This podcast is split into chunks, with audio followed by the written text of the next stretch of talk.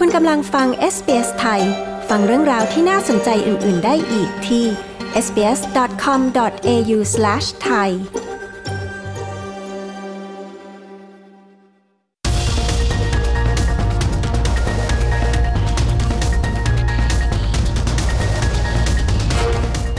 สวัสดีครับคุณกำลังอยู่กับสายตรงจากเมืองไทยนะครับวันนี้ที่เมืองไทยเรียกว่าเป็นประเด็นที่ได้รับความสนใจเป็นอย่างมากสำหรับการปลดล็อกกัญชาและกัญชงให้สามารถใช้งานได้อย่างถูกกฎหมายขณะที่การเมืองวันนี้ไปจับตามมติชี้มูลความผิดรัฐมนตรีของปปช.เรื่องความผิดด้านจริยธรรมและติดตามความเคลื่อนไหวกรณีอภิปรายไม่ไว้วางใจซักฟอกรัฐบาลกันนะครับมาติดตามความเคลื่อนไหวล่าสุดจากคุณชาดาสมบูรณ์ผลผู้สื่อข่าวพิเศษของ SBS ไทยประจำประเทศไทยครับสวัสดีครับคุณชาดาครับสวัสดีคุณผู้ฟังที่เคารพทุกท่านค่ะ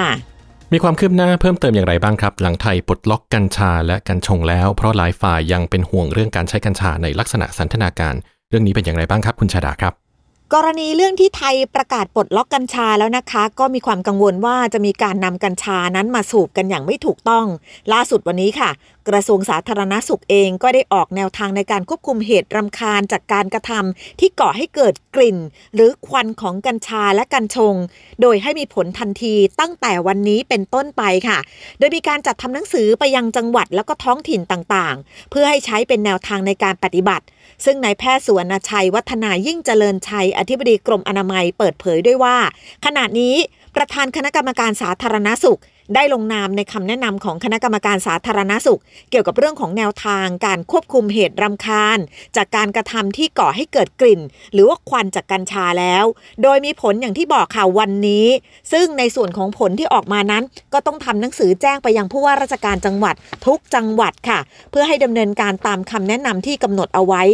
ในรายละเอียดและคำแนะนำต่างๆนั้นได้แจ้งไปยังส่วนท้องถิ่นแล้วว่าให้กำหนดการดำเนินการที่จะควบคุมไม่ให้มีการสร้างความรำคาญจากกลิ่นและควันไปรบกวนคนที่อาศัยอยู่บริเวณใกล้เคียงคือไม่ใช่ว่าจะสูบกัญชาตอนไหนก็ได้จนทำให้ส่งผลกระทบกับคนรอบข้าง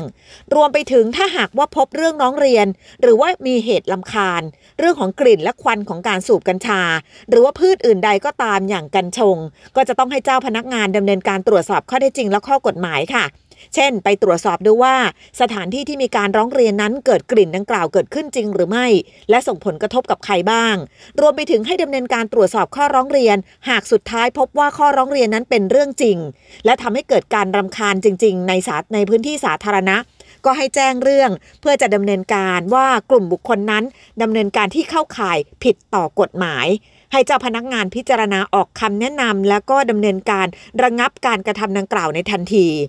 นอกจากนี้แล้วหากมีการระงับการกระทำดังกล่าวแล้วยังพบว่ายังมีผู้ฝ่าฝืนก็จะมีโทษทางกฎหมายด้วยซึ่งเรื่องการปฏิบัตินี้ทางหน่วยงานที่เกี่ยวข้องได้เอามาเปรียบเทียบเรื่องของกฎกระทรวงนะคะบอกว่าอัตราโทษกรณีที่ไม่ปฏิบัติตามคำสั่งของเจ้าพนักงานท้องถิ่นก็คือจะต้องระวังโทษจำคุกไม่เกิน3เดือนหรือว่าปรับไม่เกิน 25,000 บาทหรือว่าทั้งจำทั้งปรับค่ะ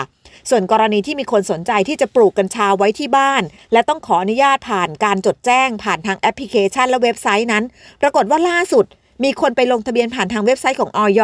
เกือบจะ2ล้านคนแล้วค่ะซึ่งทั้งหมดนั้นก็ได้แจ้งวัตถุประสงค์ว่าต้องการจะปลูกเอาไว้เพื่อใช้ปรุงอาหารในครัวเรือนปลูกเอาไว้เป็นสมุนไพรและปลูกเอาไว้เพื่อใช้ทางการแพทย์อย่างไรก็ตามตลอดทั้งวันนี้มีประชาชนแห่เข้าไปดาวน์โหลดแล้วก็จดแจ้งกันอย่างถล่มทลายเลยค่ะจนแอปพลิเคชันและเว็บไซต์ที่รับการจดแจ้งนั้นใช้งานไม่ได้เป็นการชั่วคราวด้วยค่ะ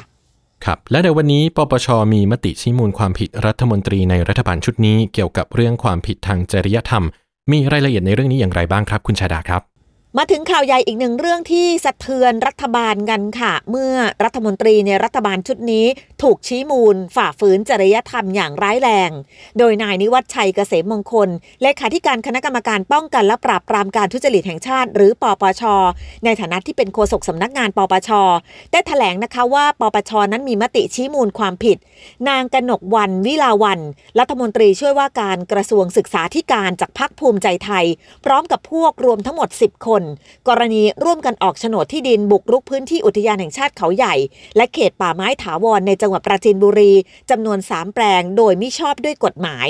ซึ่งจากการไต่สวนพบนะคะว่าโฉนดที่ดินทั้งหมดนั้นเป็นการออกโฉนดที่ดินโดยวิธีการเดินสำรวจซึ่งอ้างว่ามีการซื้อต่อกันมาจากผู้ที่เคยทำประโยชน์ที่ดินในก่อนหน้านี้แต่พอไปตรวจสอบข้อเท็จจริงกลับพบว่าไม่มีการซื้อขายกันจริงประกอบกับภาพถ่ายทางอากาศในปีที่มีความใกล้เคียงกับการเดินสำรวจที่ดินก็พบว่าสภาพพื้นที่ทั้งหมดนั้นเป็นพื้นที่ป่ามาโดยตลอดไม่เคยมีร่องรอยของการทำประโยชน์ใดๆเลยดังนั้นการกระทำดังกล่าวจึงเท่ากับว่าเป็นการบุกรุกพื้นที่อุทยานแห่งชาติซึ่งผู้ที่ถูกกล่าวหาและเป็นเจ้าหน้าที่รัฐนั้นก็จะเข้าข่ายกระทำความผิดวินัยร้ายแรงจึงได้แจ้งให้กรมที่ดินเพิกถอนโฉนดที่ดินทั้ง3แปลงแล้ว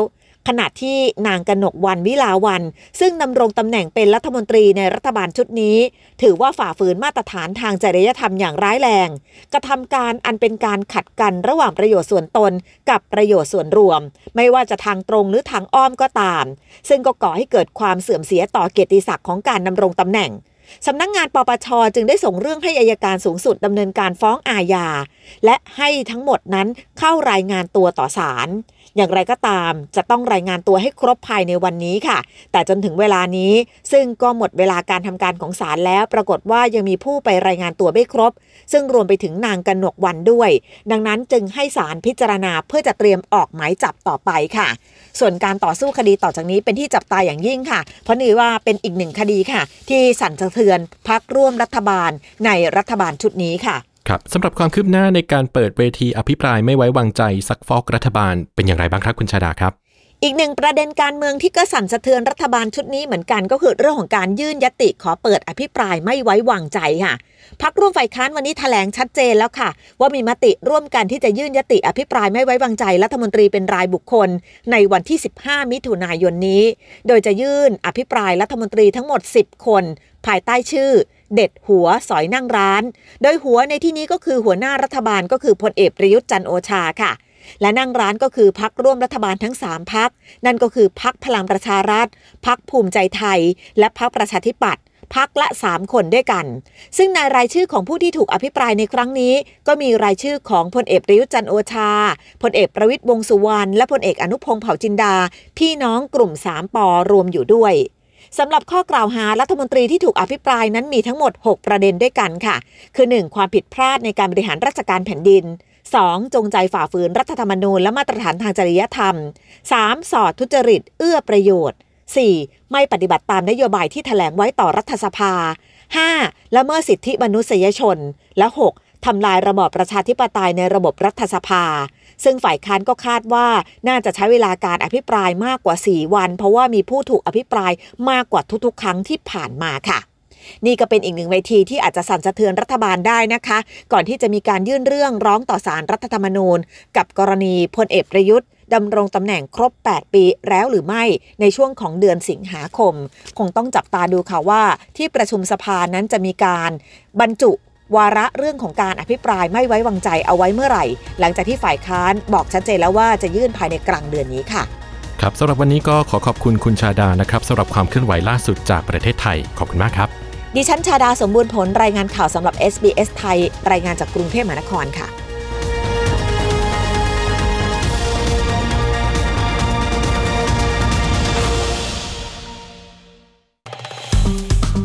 กดไลค์แชร์และแสดงความเห็นไป follow SBS ไทยทาง Facebook